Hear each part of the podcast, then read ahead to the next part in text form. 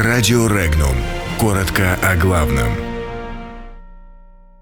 О беспомощности США перед Россией и отказе Киева от Азовского моря. О возможностях США и России в Арктике. Киев назвал условия возобновления судоходства в Керченском проливе. Масс-медиа рассказали о смене командующего российской группировкой в Сирии. В России утверждены требования к автотюнингу. В центре Перми появились изображения свастики.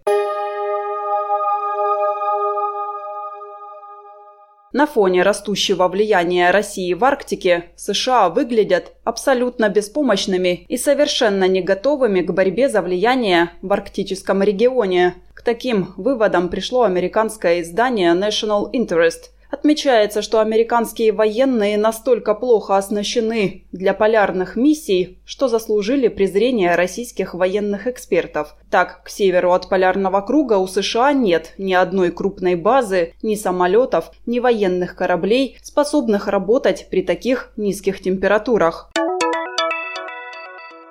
Украина может вновь направить свои корабли в Керченский пролив, заявил украинский министр обороны Степан Полторак. Он отметил, что это произойдет после того, как Украина получит полную готовность военно-морских сил и поддержку международных партнеров. Полторак добавил, что безопасный проход будет обеспечен именно таким образом, а отказ от прохождения в этой акватории будет означать полный отказ Киева от Азовского моря.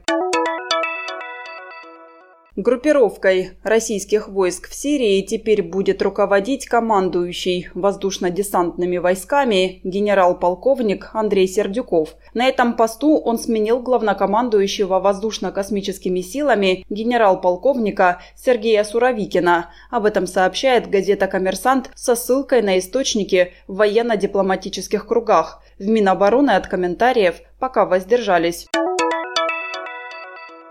Премьер-министр России Дмитрий Медведев утвердил порядок внесения изменений в конструкции автомобильного и другого транспорта. Новое постановление должно сделать госнадзор в этой сфере более прозрачным и понятным. В частности, определен перечень изменений конструкции автомобилей, после которых они должны быть признаны единичными транспортными средствами.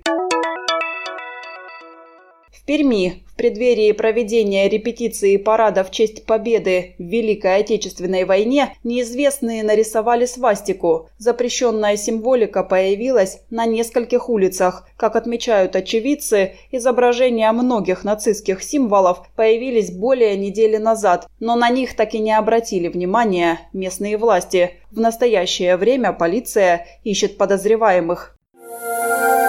Подробности читайте на сайте Regnum.ru.